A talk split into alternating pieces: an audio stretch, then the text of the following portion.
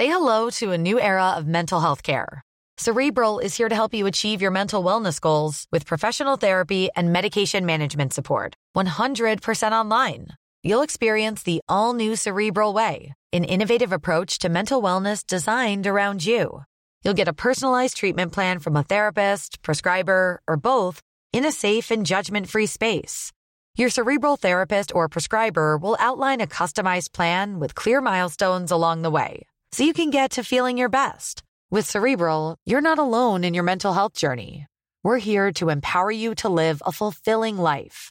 So take that first step towards a brighter future and sign up today at cerebral.com slash podcast and use code ACasts to get 15% off your first month. Offer only valid on monthly plans. Other exclusions may apply. Offer ends July 31st, 2024. See site for details. Tired of ads barging into your favorite news podcasts? Good news. Ad-free listening is available on Amazon Music for all the music plus top podcasts included with your Prime membership. Stay up to date on everything newsworthy by downloading the Amazon Music app for free or go to amazon.com slash news ad free. That's amazon.com slash news ad free to catch up on the latest episodes without the ads. I suppose visitors who've taken the time to ride over from the City of London might think of the area that we're focusing on today as not much more than a sleepy garden village outside of London. But in among the sounds of agricultural animals lowing and the whirring of windmill sails and the cries of grocers at the stalls of the old market, other sounds can be heard the striking of pickaxe and shovel on ground. Yes, the sound of development and progress, punctuated by the occasional grisly explosion of a martyr's head popping in the churchyard. It might be rural, but it's far from idyllic here in Stratford. Hey baby, let me take you down to a place of strange sights and sounds you ain't never seen the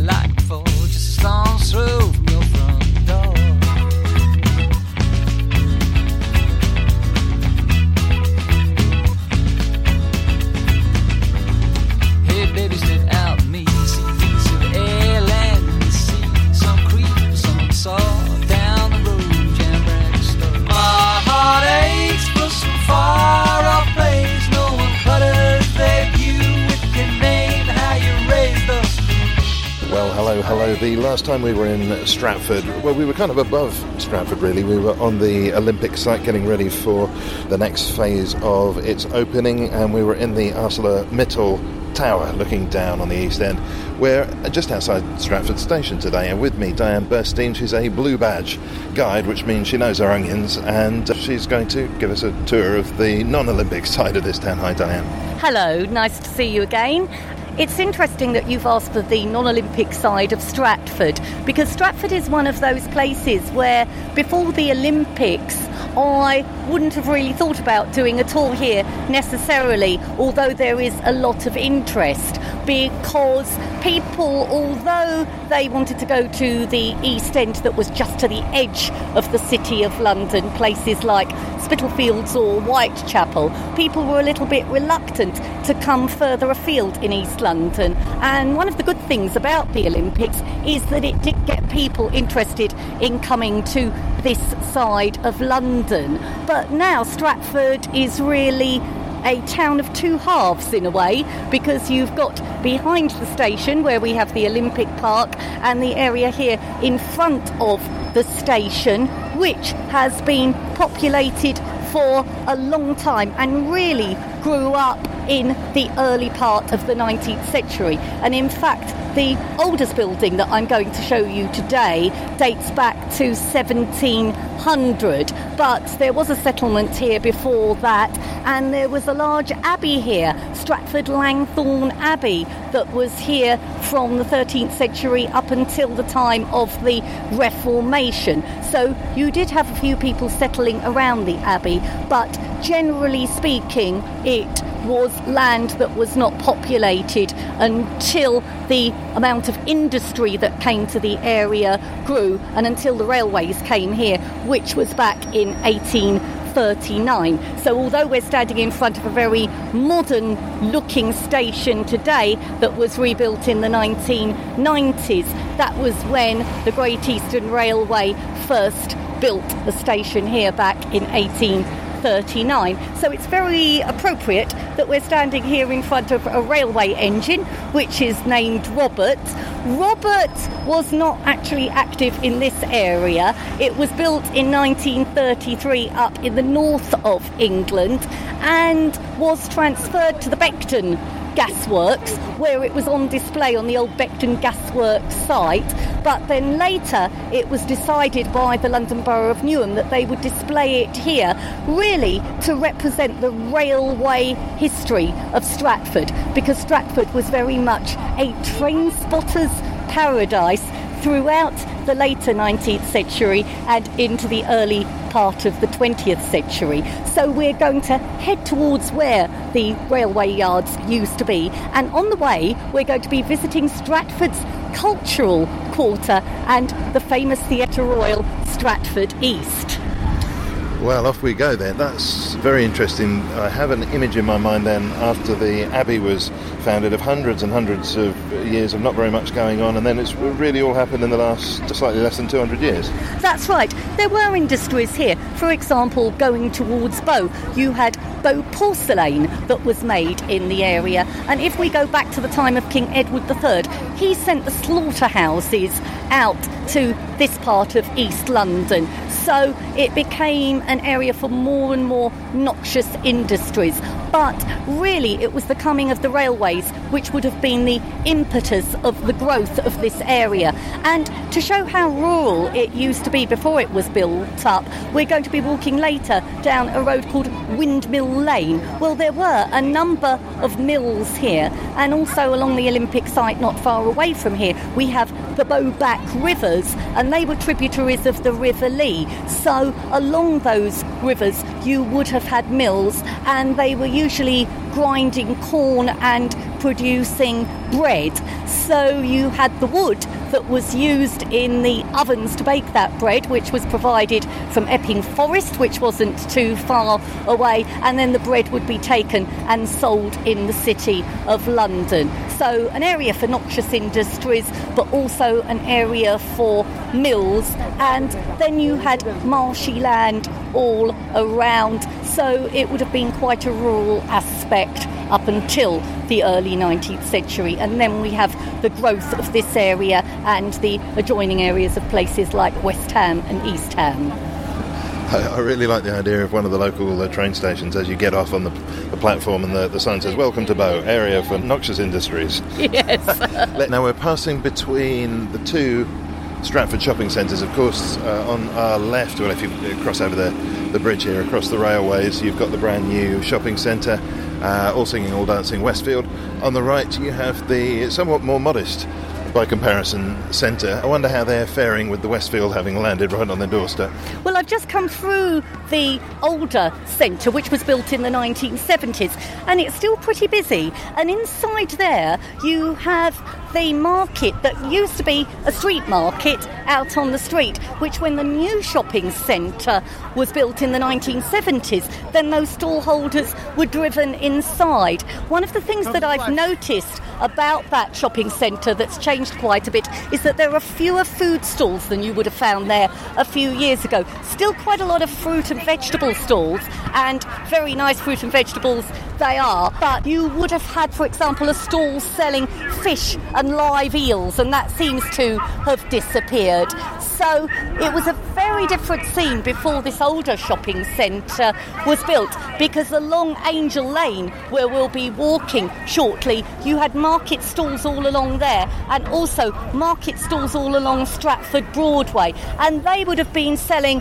absolutely everything. It was a traditional street market which had been around since the 19th century. So fruit, vegetables, clothes, food, you name it, it was there. And when a book was written about this area a couple of years ago, a book that I've got at home, the author was saying that actually there were only two stallholders who were there who had descendants who also had stalls. So you used to have this tradition of the stalls being held, passed down from father to son, but there aren't too many of those remaining today. So it would have been a very different scene. So, in the same way that people, when Westfield was coming, were saying, oh dear, what's going to happen to the local businesses? Well, the market stall holders would have been saying the same thing when this shopping centre came along back in the 1970s. And it really did alter the streetscape in this part of town.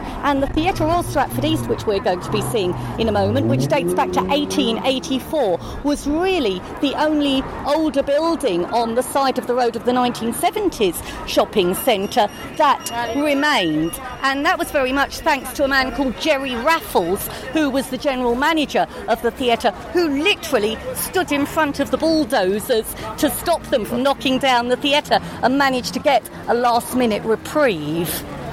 Well, you can uh, only wonder at the size of construction that would have to arrive in the next phase of Stratford's development to make the Westfield people worry about the future of their retail. I should say in the background, as we've been crossing the road over onto the side of the street that's got the old shopping centre, that you'll you'll have been hearing in the background people on microphones, and uh, I think they're selling religion. That's right, yes. Uh, Religion seems to be very popular here, evangelical religion, because on this side of the 1970s shopping centre, and also later when we get into Stratford Broadway, you'll have people on megaphones who, as you say, are selling the idea of religion. And that makes for a rather lively atmosphere on a Saturday. And this is one of the things that tour guides have to contend with when we're doing tours out on the streets. You never know when somebody's going to be drilling a hole just where you want to speak to your group, or when somebody is going to be talking through a megaphone espousing religion. Yeah, yeah, And- you've, you've got your problems, I've got mine. Jackhammers right. and so forth. But uh, I th- so I think I think there's a kinship on that front. But Yes. uh, just lingering with that idea of religion for a moment longer, as we came out of the station, we've got a lot of uh, besuited Jehovah's Witnesses Yes. who are standing around with leaflets, which is their new. Uh, they're, they're not too intrusive. They sort of ju- No. just uh, wait there and see if you're interested.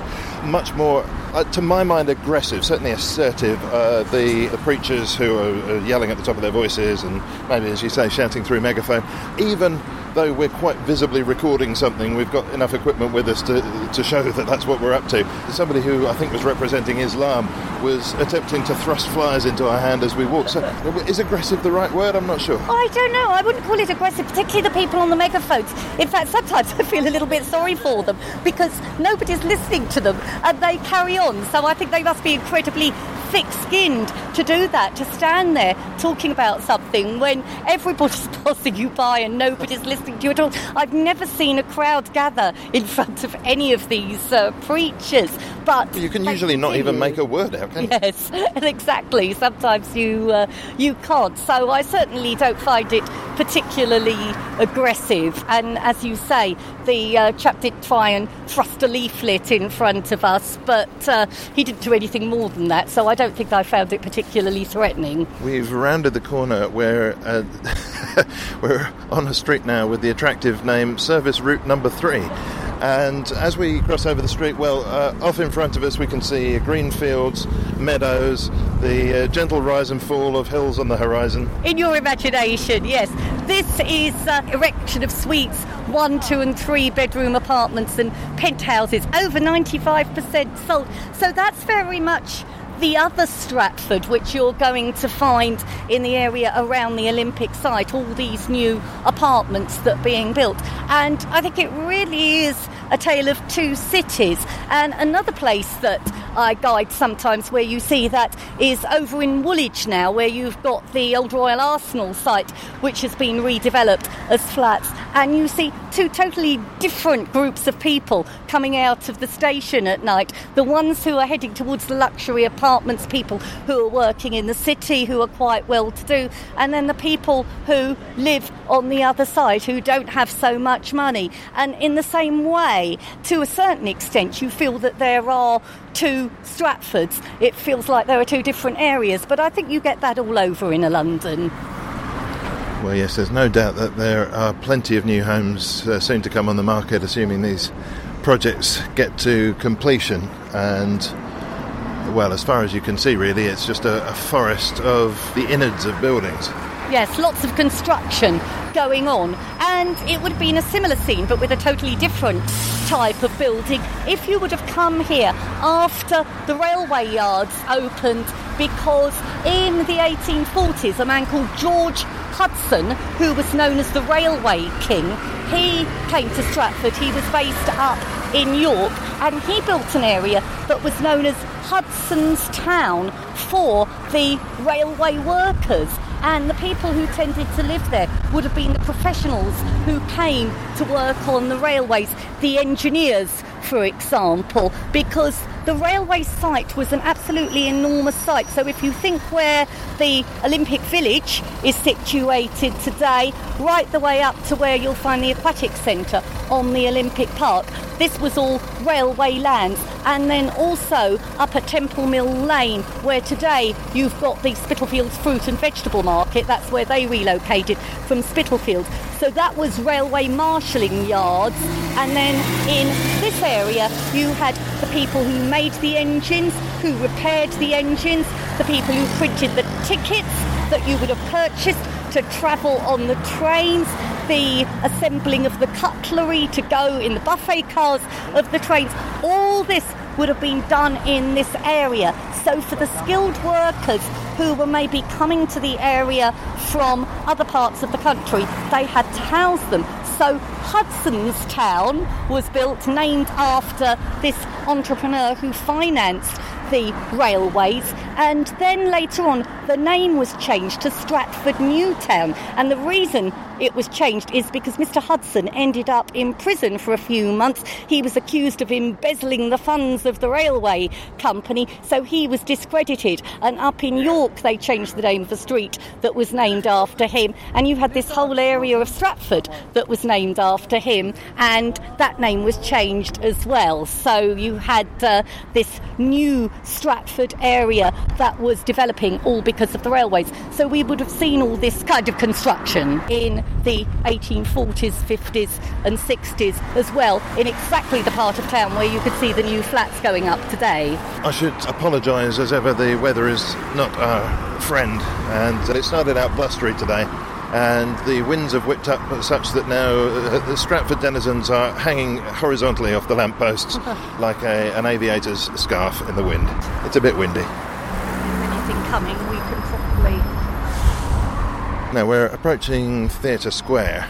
Actually, the, the theatre here is quite a well kept secret, isn't it? Well, it is, although it wasn't a secret to me as a theatre goer, because I have to admit that the first time I came to Stratford as a North Londoner was to go to the Theatre Royal ah. Stratford East. But quite interestingly, when I first approached it, I didn't come this way above ground because I just crossed the road, walked through the 1970s shopping centre, and then there's a side entrance that brings you out just opposite the theatre here. So I didn't really get to know this area until I started coming here in my capacity as a guide. But I did know the theatre because this is the theatre that has been around since the year 1884, but was put on the wider theatrical map in 1952, and that was because of Joan Littlewood's theatre workshop coming here. In the 1880s, it opened with a play called Richelieu about Cardinal Richelieu, and apparently they had to halt the performance because the local audience was so badly behaved and rowdy. And you know, theatres had a reputation for attracting very badly behaved audiences going back to Shakespeare's time, but even in the 19th century. And I love the story that I tell to people when I go to a different part of London, in Fulham, where you had Oswald Stoll, the theatrical impresario, buying a piece of land and wanting to build a theatre. This was back in 1905, and they didn't give him permission to, partly because there was another one nearby, but also because of the bad reputation of the audiences who would go to the type of variety theatre that he wanted to build. However, in the same year, the local authority had given permission for a football stadium, Chelsea's Stamford Bridge, to be built just next door. So that just tells you something about the reputation that people people went to variety theatres had. Because in areas that were poorer parts of town, and this did become a very poor part of town with bad living conditions, people might be working long hours in the railways or in one of the factories, and you went home to overcrowded living conditions that were insanitary. So you wanted to forget all about your troubles and woes and go and see a variety show. But if you didn't think it was up to standard, then you might boo and jeer. And I think Richelieu wasn't the sort of entertainment that locals here were looking for. Well, uh, that's uh, very interesting though, because it sounds. Uh, I, I, was imagining from what you told me about Hudson and then bringing all these different sub industries into the town that the area Yes. would have been booming.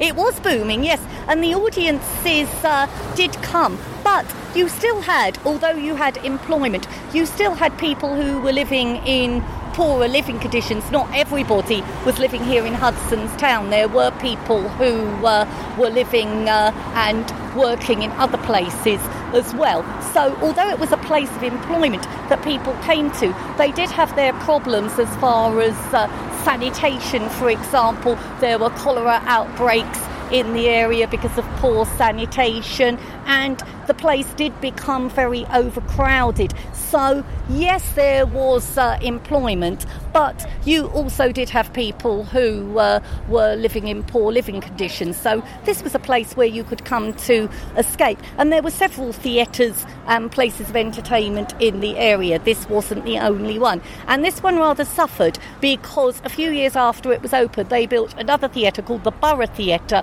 up the road, which was attracting the bigger names. They were getting people like Sir Herbert Beerbohm Tree and Sir Henry Irving at Who- the who could forget Theatre. Sir Herbert? Exactly. So uh, this theatre suffered, and it had its periods of closure, and all sorts of people kept buying and selling it and reviving it, but it never really worked until Joan Littlewood came along, and she had started her theatre workshop up in the north of England. But the critics didn't want to go to some of the places where the theatre workshop were performing, and she knew that if they were to get reviewed in the national press, they had to come and find somewhere in London that was a base. But they wanted to come to a working class area and bring their type of theatre to the masses. Can we stick a date on this? This was 1952. Uh-huh. So uh, they came down here, found this theatre that was being disused, managed to negotiate a lease on it, and moved in. And at the time, the actors were living hand to mouth because she couldn't afford to pay people a lot. And a number of them were actually sleeping in the theatre, but they couldn't let the health and safety people know that and the people who gave them a license to perform. So what used to happen is when an inspector turned up, they used to have an announcement Would Walter Plinge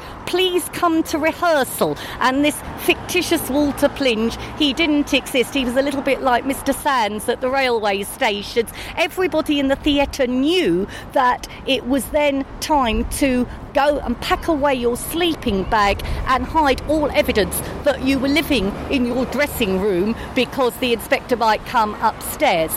And the sort of actors who were performing here were people like Harry H. Corbett, who later made, made his name in Steptoe and Son. Uh, George and Mildred's Brian Murphy, he performed here. People like Billie Whitelaw, actors who had working class accents, whether they were from London or from Manchester. And remember, in the early 1950s, this was a time where if you went to drama school and you had any sort of regional accent, people were trying to eradicate that. I heard Sheila Hancock give a talk once where uh, she spoke about that. And then, of course, once she started in her acting career, she was called upon to play Cockney characters. So this was a very different time in the theatre to what we have today. And Joan Littlewood's theatre workshop wanted to bring the local people to the theatre. Now, they were incredibly successful here because the critics started to review their shows.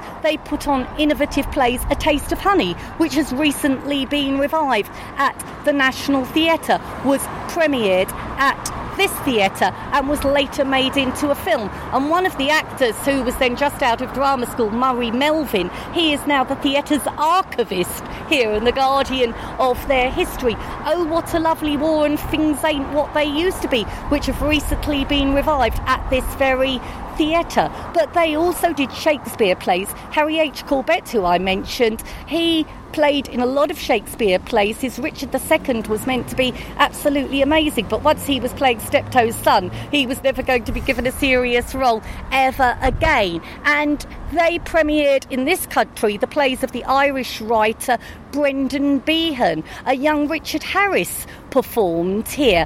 But although they were attracting the critics, they were also attracting the middle class theatre goers. So people came here from other parts of London.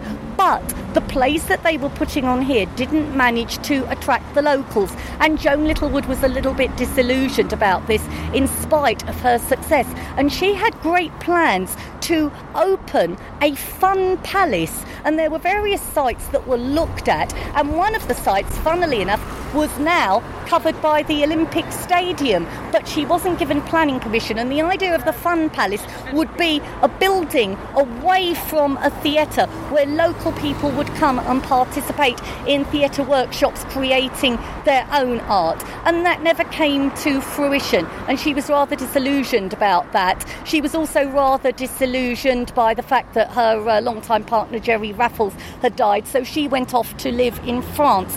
Funnily enough, today the theatre here does attract local audiences because later artistic directors decided to put on plays that would speak to the people who live in this area. So recent successes have really appealed to the multicultural audiences of today, to people of all different ages. And there's a very different atmosphere when you come in here. For example, the last play that I saw in here, they were advertising they had a tweet zone where you could sit and tweet about your theatrical experience during the play. When, of course, normally if you switch on your phone, you're being reprimanded by the staff. Well, quite, So- quite often by the actors. that's right. So what they're doing here, they're embracing their very lively local audience and they want to participate in what's going on. But they do acknowledge the past here. So in this last year, they've revived Oh What a Lovely War and things ain't what they used to be, which is coming back in the next season. Well, it's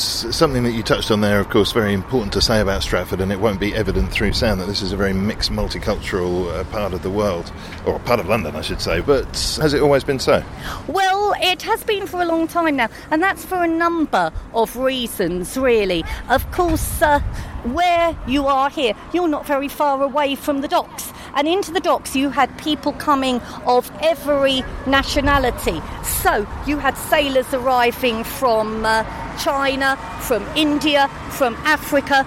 So in many parts of East London, the first immigrants who arrived would have been single men who were working for the various shipping lines and who stayed and made their home, usually on places like the East India Dock Road, where they would stay in a sailor's hostel. But then later they would establish themselves and they would move a little bit further out.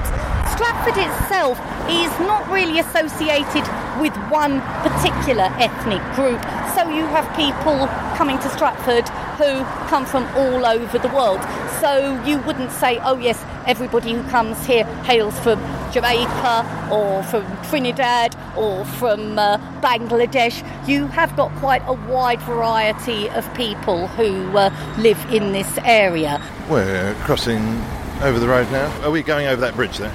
Um, we'll walk a little way up the bridge. We're going to be walking up a slope here, and then we're going to uh, turn round into a road called Windmill Lane. Uh, Just as you said, Windmill Lane, we got a dose of wind there. That's the wind, yes, that's Oh. right. So very appropriate that we could cross here now.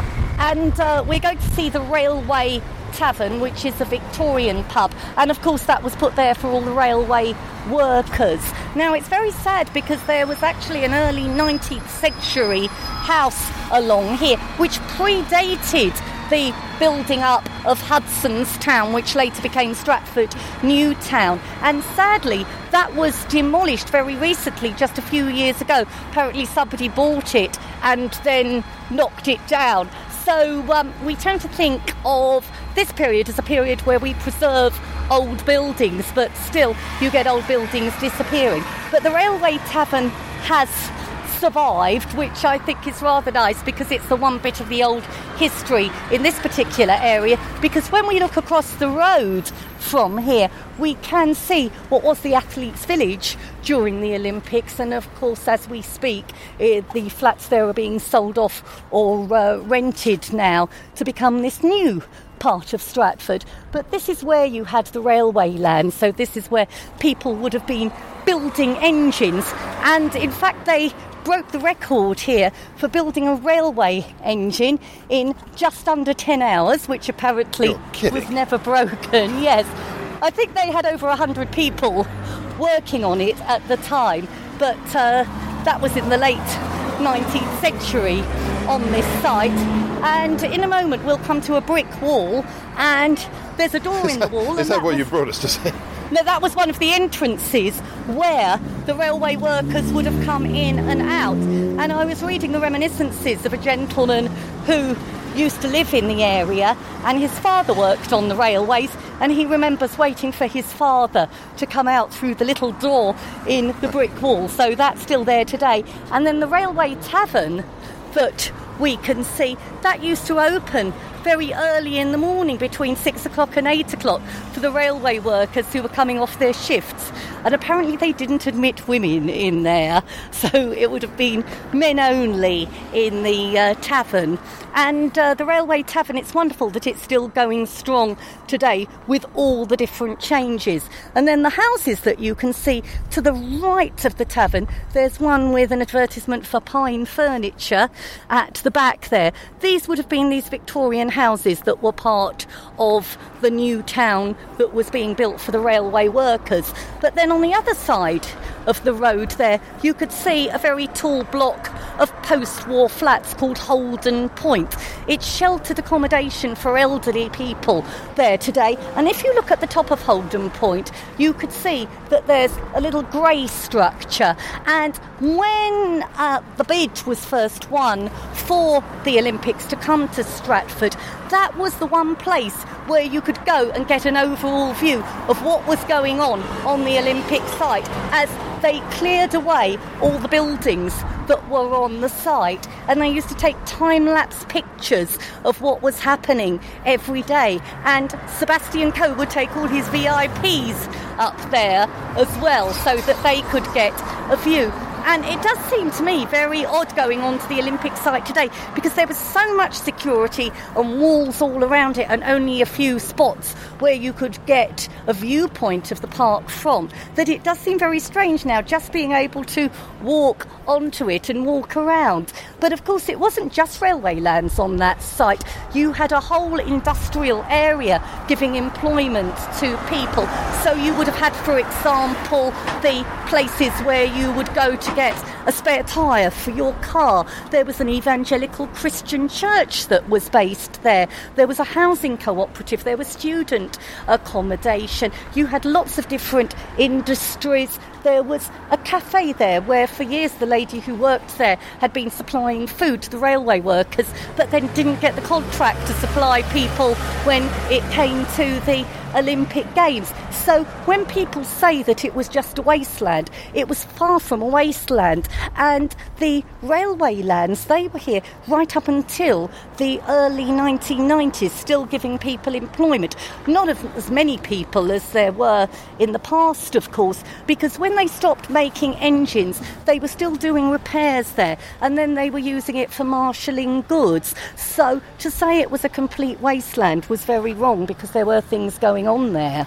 I wonder whether that's an element of spin from uh, people who perhaps are connected with the, the legacy of the Olympics or want to remember the uh, the use of that site in a particular way. I think definitely. Um, I think it is a case of perhaps intentionally misremembering. It depends on your viewpoint, though, because when I organised a tour when it was first announced that the Olympics were coming, a colleague and I hired a double decker bus and we took people round the site to show them where the Olympics were going to be. And some people said how fantastic that all this is going because it's not particularly attractive. But others took a different point of view and said, what a shame this is going because every city needs an area like this. It's backyard, it may not be attractive, but it's giving employment to people, and a lot of the businesses that were there were useful businesses. So it was two different points of view. But undoubtedly, the thing that is an improvement is that you get an access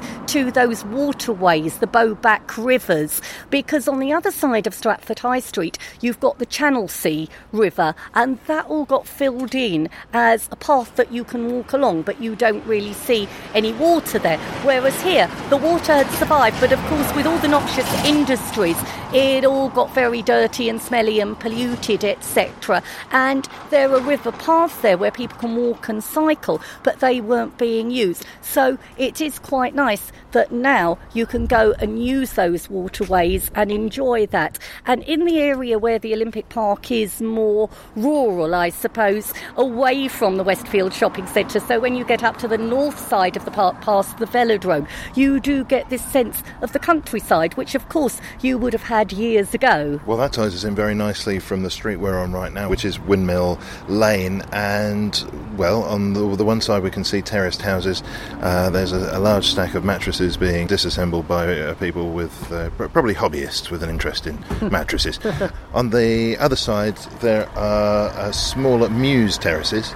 Over the top of them, we can see the tower block there. It's difficult to imagine windmills here. Difficult to imagine agriculture. It is very difficult to imagine, but that's London all over. I mean, let's face it, Soho was hunting fields, and who can imagine hunting fields when you go to Soho today? So it is very difficult to imagine all of that. But all of London, really, when you think of London, London was the city of London, and if you said, I live in London up until the 1660s, you probably lived right in the centre in the city. And there were suburbs that grew up just outside the city walls, and across the river you had Southwark, which was a Roman suburb. But when you went west, it was all fields, all the areas of Kensington and Fulham. That was Market Gardens, and you had Market Gardens in East London here as well. So although it's difficult for us to imagine, that's the way it was. It was a city of uh, many green fields the minute you got away from the centre. And well to do people came to live here.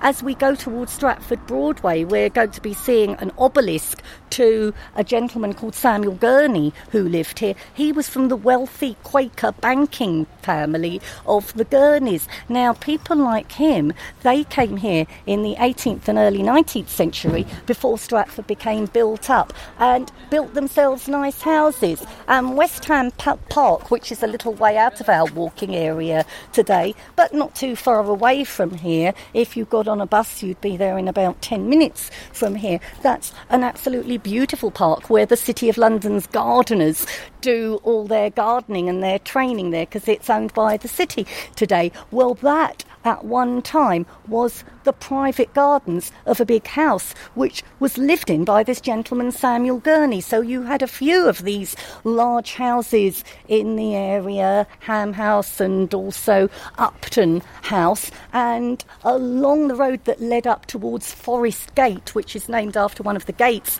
into Epping Forest, you've got some rather large Victorian houses where well-to-do people lived, but the earlier settlers, the uh, gentlemen like Hall the banker, uh, Gurney the banker, who came here back in the late 18th century, they would have come here because of the rural aspect. His predecessor was a man called John Fothergill, who was a doctor and botanist, and people would come bringing him exotic plants from overseas, which had healing powers, but also which were attractive. And he created this fantastic botanical garden, and that was in this area as well. So uh, when it was rural, it had a great attraction because, of course, it wasn't too far away from the city of London. So if you had your banking interests in the city, then you didn't have too far to travel. Well, we've got a little way to travel, and we're going to uh, throw a word from our sponsor in your direction, listener, and uh, we're going to travel at high speed while that's going on, and we'll meet you further into Stratford. Londonist Out Loud is sponsored by Audible. To claim your free audiobook from a range of 60,000 titles, try the Audible service on 30-day free trial. Audiobooks can be saved as MP3s and played on your compatible phone, tablet, or desktop, or burned to CD, and they're yours to keep. For your free audiobook, go to www.audible.co.uk slash Londonist and click through. You're listening to Londonist Out Loud. I'm. Quentin Wolf, and we are in Stratford, and we've just traversed Morning Lane, and we've come around the corner past the Cart and Horses public house, an old Victorian public house there, the birthplace of Iron Maiden, no less. And my guest, Diane Burstein, has brought me uh, down the street here to show me a billboard for Specsavers. no, we're actually going to look across the Oh. road at this red terracotta and brick building, which today is a medical centre actually, so you'd go there to the doctor. But in 1913, when this was built, it was the Grove Cinema. Now, the cinema no longer exists behind here, but this would have been the entrance where you went in, paid your money, bought a ticket, and then you would have gone through to the cinema behind. And of course, this was the days before talking pictures. So, up until 1929, it would have been silent movies mm. inside here. And it carried on as a cinema, closing for a while in the 1930s, then opening again. And it struggled on to the 1940s as a cinema. Then it was used as a billiard hall for a while, then used as a factory for a while, and now it is a doctor's surgery. So, another place of entertainment. It's got a wonderful look to it. Yeah. Just before the First World War, it's got that very fussy imperial style. Yes, it's lovely. It's got uh, swags of flowers up above the entrance and garlands there. And as I mentioned, red brick and also uh, terracotta style designs, which would have been the design of the period. But you wouldn't immediately say, looking at it, this was a cinema, not quite as grandiose as what came later in the 1920s and 30s. No, quite right. You might think of a drill hall or something like that. That's that. right. Yes, yes, I think so. I would think I, if I was asked to guess, I might even say an old post office building. You know, when you see some of those sorting office buildings. But where you see the front door and that comes forward, you can imagine the little bay window, the kiosk where you would have paid your money and bought your tickets there. Kind of American style. Yes, definitely. So we're heading down now. What, which street are we on now? Now we're heading down. This road is called the Grove here, and we're heading back into Stratford Broadway. So the main thoroughfare of Stratford, but on the other side of that 1970s shopping centre. So this was actually the centre of the town, and this is where you have Stratford's Town Hall, which was West Ham Town Hall, because this was in the borough of West Ham. In fact, if you look at some of the older street signs, uh, we may see one later on that still has the words Borough of West Ham. In the 1960s, West Ham and East Ham got together to create the borough of Newham or Newham as it is today. And the London Borough still has its old town hall, but uh, the main town hall today is in East Ham. So this is being used for receptions, weddings. They have a wonderful assembly hall in there. And we will also see the church. And I'm going to take you across the road just to show you an unusual post box because uh, there aren't too many of these around. So we're uh, just crossing the road uh, now. It's not that one over there, is it? It is that one over Well, there, okay, yes. I've, got, I've got to say, we're seeing the reverse side of it at the moment, and it looks very ordinary indeed. It is a very ordinary uh, post box, but when we look round to the other side and you have a look at the lettering, you'll see what is unusual, what is quite rare about it. Of course, post boxes only started appearing on the streets during the reign of Queen Victoria, and the idea of the post box came from a very famous author. Do you know oh, who yes. he was? Um, uh, Anthony Trollope. Oh, Anthony damn. Trollope. His day job was working at the post office. So before he went off to work at the post office, he'd be writing the latest chapter of Barchester Chronicles. But here it is. We have arrived at our unusual post box here, and uh, do have a look at the initials here. Oh, well, instantly I can tell that this uh, postbox comes from the reign of Queen Elizabeth I. There's no question about that in my mind. That's right. No, there was I can, I can tell because it's ER. It's ER, but the E is actually for Edward. But if you look at the number, we have Edward the Eighth. Now, of course, Edward the Eighth was only king for a very short time. He didn't have a coronation, and he then abdicated to marry the woman he loved, Mrs. Wallis Simpson. So, as a result, there were not many postboxes around with his initials on it. In fact, there are only 15 on the streets of London, and this is one of them. I haven't gone around looking for all of them. I'm not that much of an anorak, but I was told this by uh, a uh, society who were interested in the preservation of old postboxes. and who you've just uh, alienated en masse. I don't think I, I don't think so. I'm sure they're absolutely fascinated uh, by that. So now we're heading up towards the church for the area. You could see the church tower in the uh, distance. this is a very conspicuous church, isn't it? Right on an island of its own there. It is, so it has a very central place, and it was built in the 1830s. And at that time, the church had a very central role to play in society. In fact, in Victorian times, if you were building up a new district of London, then you would build the church first to attract people here. Now, there were older churches in the area. West Ham's Parish Church, which had a history going back to uh, medieval times. So, although the area wasn't highly populated, there were enough people spread around to go to a church. But you would have to walk miles to your nearest church. So, once the area started being built up, of course, they needed a new church, and it was built here in central Stratford. The architect was a gentleman called Edward Blore, and he's best known for working on Buckingham Palace when Queen Victoria moved in, because of course she had a large family, nine children, so she needed the place extended. So he came in to extend the work of other architects.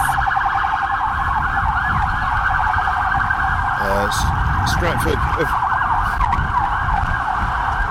Stratford, of course, famous for having ice cream bands with the worst uh, musical tones ever. Yes.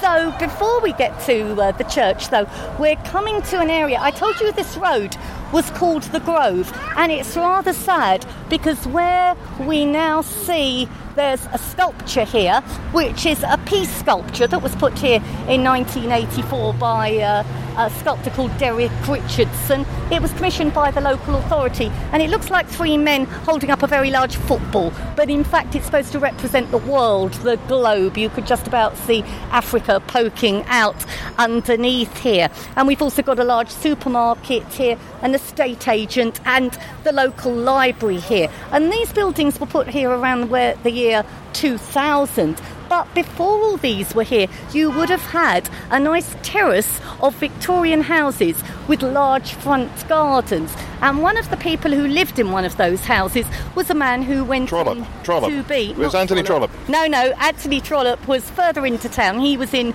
Marylebone and Bloomsbury, wasn't here. I'm never going to get over my no, Trollope defeat, you know this that. was this was this was Gerard Manley Hopkins, the uh, Was poet, really?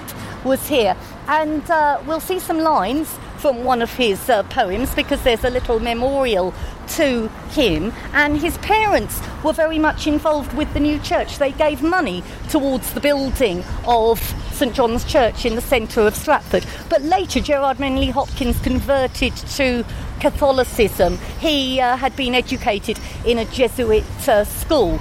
And uh, he was living here as a child until he was eight years old when he went off to Hampstead. But Stratford, they still claim him as their own son, so we'll see a little memorial to him.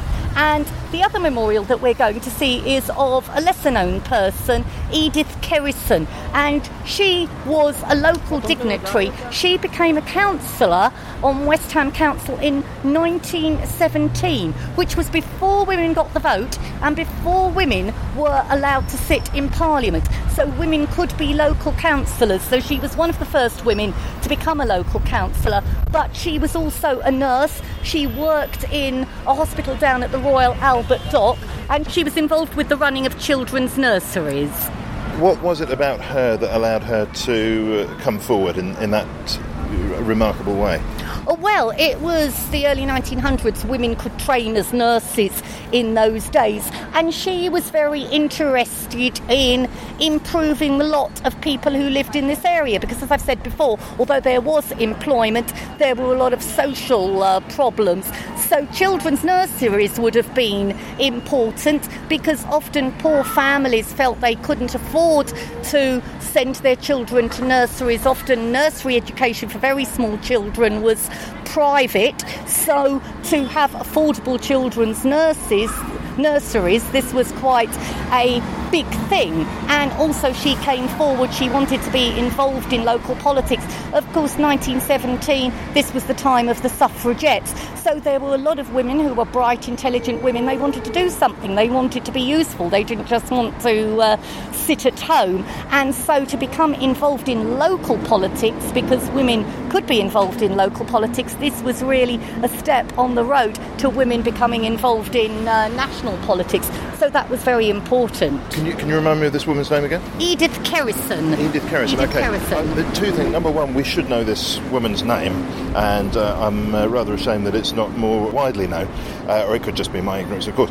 But uh, secondly, I think we need another Edith Kerrison uh, just about now. What I understand about childcare, certainly in London at this point in time, is that it's completely unaffordable and it's causing a major crisis. So maybe if there's uh, somebody with her sort of spirit, maybe it's uh, time for another Edith Kerrison to step forward. Oh, yes, and there were a lot of very spirited women uh, around in this era. And uh, at the moment, there's an East London Suffragettes Festival going on that celebrates the work of people like Sylvia Pankhurst in East London and some of the different women who she worked with in the local area. And uh, one of the famous names associated with the area just up the road from here is George Lansbury in Bow. And of course, although he was male, he was very much in favour of women having a say in politics. And his daughter in law, Minnie Lansbury, who died at a very young age after spending time in prison for refusing, along with the other Poplar councillors, to set a rate. Um, she was somebody who was very much involved in uh, politics in this same sort of period. So you had a lot of these very uh, strong female local councillors who, in a way, are unsung heroines. You hear about the Pankhursts, but you don't hear about some of the others who were involved in local politics in those days. So it's nice that Edith Kerrison has a memorial here, and she's just across the way from Gerard Manley Hopkins's memorial, and they are outside the main library here, which also contains the local archive. So if you want to find out more about the history of the London Borough of Newham, then this is the place to come. On the Manley Hopkins uh, memorial here, we've got some lines from The Wreck of the Deutschland, which was one of his well known poems. But like so many poets, he wasn't very famous in his own lifetime. It was after he died that a lot of his work was published. And when this was unveiled, Seamus Heaney, the Irish poet, he came to unveil this memorial. Loathed for a love men knew in them, bound by the land of their birth, Rhine refused them. Thames would ruin them, surf, snow, river, and earth. Gnashed, but thou art above, thou Orion of light. And it's referring to nuns who died in this shipwreck. So it was a true story about a group of nuns from Germany. So that's why it's saying, uh, banned by the land of their birth, loathed for a love men uh, knew in them. So uh, those are the people he's referring to. So we're coming up to the church that I mentioned. Uh, before we look at that, I promised that I would show you the oldest property in Stratford. So we're Well, going. you're gesturing in the direction of the see that. Nando's. That can't be right. No, it's not. It's not the beautiful Nando's on the left. No, it's a uh, building that was built in 1700, and it's the old dispensary. And what's rather a shame about the old dispensary is that it seems to be empty and disused at the moment, which for the oldest building in this immediate area, you really feel that it's being rather neglected and they should be doing something with it.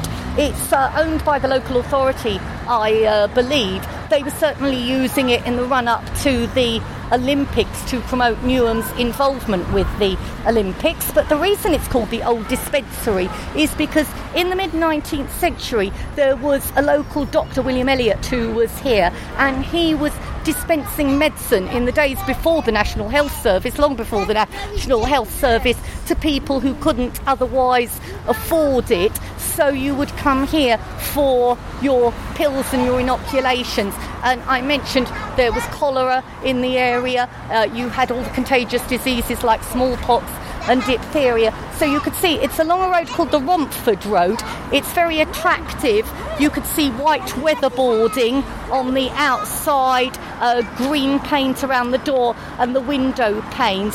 So very, very different to any other buildings that we've seen this afternoon. So it really does look uh, like something from another era. It looks like it belongs in New England. That's right, yes, the white weatherboarding. There's only a few buildings you see like this near the centre of London. There's one in Mayfair as well, so 1700. So I am hoping they'll do something with it. They were talking at one time to turn it into a heritage centre. I don't suppose there's any money around for things like that at the moment. But uh, this area used to have a heritage centre which was based in what is now part of the University of East London in a building uh, going further east to here. And that's now all in storage. And about 10 years ago, they were talking about moving it into the old dispensary. And it would be great because so much has gone from this area if there was a museum here where people could come and learn about the area's past. Well, yes, that's something that's been striking me as we've been talking that the wealth of knowledge you're carrying about in your head could find a more permanent physical form somewhere as well. Definitely. Uh, something that was very rare um, was the Bow porcelain I mentioned, which was a little bit further west from here, but still produced here in the Stratford area. And that was only here for a few years in the mid 18th century. So if it turns up on the Antiques Roadshow or other programmes, then uh, the antique valuers get very, very excited. So if they had things like that on display, and there's just so much that you could have. There are so many archaeological finds that they found on the Olympic Park going back to prehistoric times. So it would be great if some of the things that they found, some of the old industrial archaeology, maybe uh, some of those tickets that were printed or cutlery that was assembled on the railway yards, if that was displayed here, that would be fantastic. And also some of the area's theatrical history, which uh, has now gone. Well, we've headed inside the churchyard now and we're moving across the green space in the lee of the church. Always makes me very sad to see gravestones with the writing disappearing. Who knows whether that's the last remaining evidence of someone that we're watching fade away. And we turn the corner, and to the front of the church is quite a dramatic piece of memorial work. It reminds me reminds me a little bit of something that you find in Victoria Park, very ornate. It at the upper part reminds one of a church steeple. Uh, further down, there's well, it, it almost could be uh, Tudor stonework, uh, certainly in design, if not in uh, the period of manufacture. Very ornate columns, and then further down, uh, we can see a great deal of text that's been chiselled into this piece. And well, what is it we're looking at? It's the Martyrs Memorial. It is Victorian, and it was the idea of a vicar of the church here, because we're now standing in front of St John's Church. But it commemorates something that happened in 1556 during the reign of Queen Mary I, the eldest daughter of Henry VIII. And of course, she was a Catholic. She was the daughter of Catherine of Aragon, so she was wanting to take the country back to Catholicism, and you had all these people who had become Protestants, particularly during the reign of her brother Edward VI. So, um, this was an area called Stratford Green, which would have been a very large village green and would have stretched all the way up to the old dispensary and further that we saw. So, this was a central point for these people to be burnt at the stake because at least 13 people, in fact, there are memorials here to 18 people. You've got 13 names on one side, including two women, and then round on the other side, some additional names of people who were martyred elsewhere in the fair fields of Bow, where Fairfield Crescent is, just over the Bow Bridge. And the 13 people were brought here from Newgate Jail and burnt at the stake for their Protestant beliefs. And if you look at the memorial, you will see above where it says erected AD 1878, there is a relief here and it shows people being burnt at the stake. Apparently, they tethered the men and the women were allowed to stand free. And if your friends wanted to do you a favour, they would bring along gunpowder to tie around your neck so that that would be ignited by the flames and that would dispatch you quickly so that you didn't have a slow death. And of course, all this would have been done in front of a large crowd. Thousands of people would have gathered to watch these martyrdoms. So, this is a rather sad memorial to something that happened in this area back in the 1550s. And martyrdoms, executions, beheaded, and burnings never took place in the centre of London, always on the outskirts. So, that's why they were imprisoned in Newgate Jail, which was where the Old Bailey stands in the city of London, but they were brought out here. All the way out to Stratford. That's right. So it's a rather sad bit of the area's history. On a more positive note, though, because it's nice to finish on a positive note, Oh, isn't I'm it? glad you've- also, glad you've made that choice. Also, in this area, I mentioned the town hall, which we could see diagonally across the road, which was built in the 1860s. Very grand building, and as I say, still used for uh, occasions like weddings. And in that town hall in 1892, Keir Hardie, who became the first Labour member of Parliament, he was an independent socialist then, and he made one of his early speeches there at the town hall. And socialism was very strong here. The London cooperative movement started off here in Stratford with a group of railwaymen getting together in 1861 to buy goods cooperatively. So uh, it was a hotbed of socialism at one time, and I suppose you could say it still is, with the uh, majority of uh, the council being Labour. Also, we have a tavern across the road, the King Edward VII, locally known as the King Eddie, and uh, that is early 19th century, although some of the uh, building goes back to the 18th century. Lots of pubs along here because this was a major thoroughfare into the city of London. But that wasn't always called the King Edward VII. It at one time was called the King of Prussia, and they had to change the name during the First World War, of course, because in the same way that our royal family had to change their name from a German name from Saxe Coburg to Windsor, it wasn't really good for any business to be associated with Germany. So that's when uh, they changed the name of the pub. So you've got several pubs to visit as you uh, travel along here today. And if you travel up far east from here, you come eventually to a building which is now called the Rex. It was turned into the Rex Cinema in the 1930s. But if you look up above, and they always say look up above on a building in London to see what it used to be, you will see the words Anthony Trollope.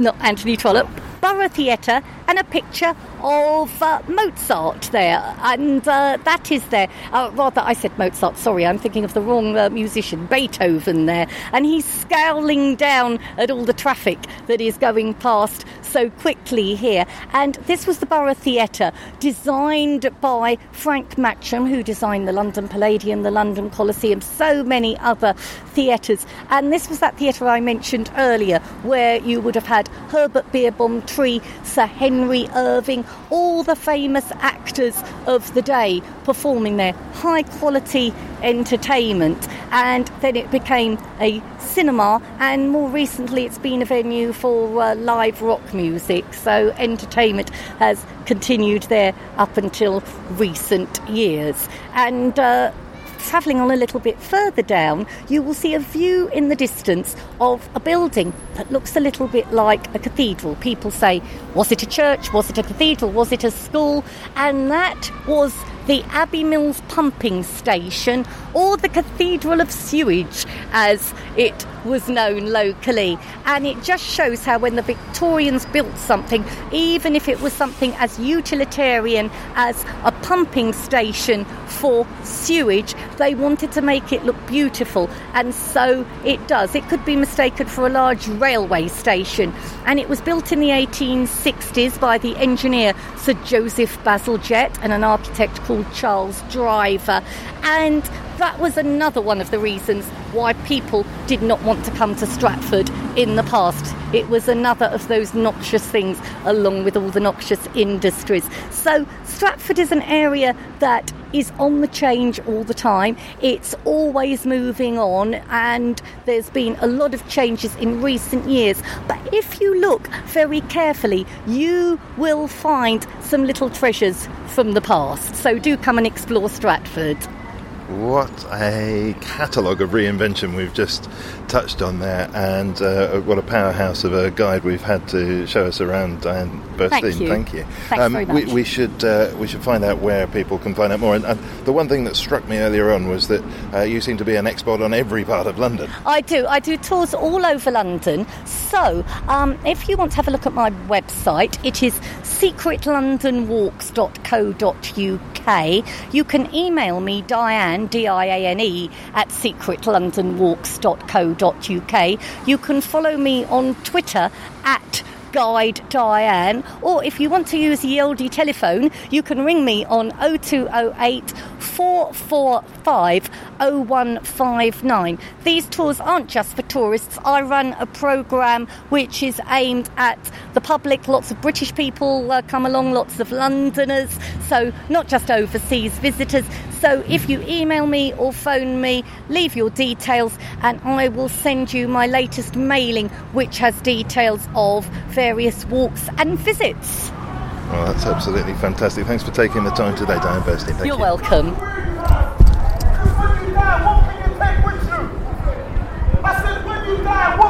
And that's all for this week. My thanks for this week to Diane Burstein. Thanks too to Mark Barr and Bernie Barkley. Theme and incidental music was by Songs from the Howling Sea. I'm N. Quentin Woolf. What can you take with you? Nothing. When you leave this life, what can you take with you? Nothing. The Bible what does it profit a man or a woman if gains the whole world?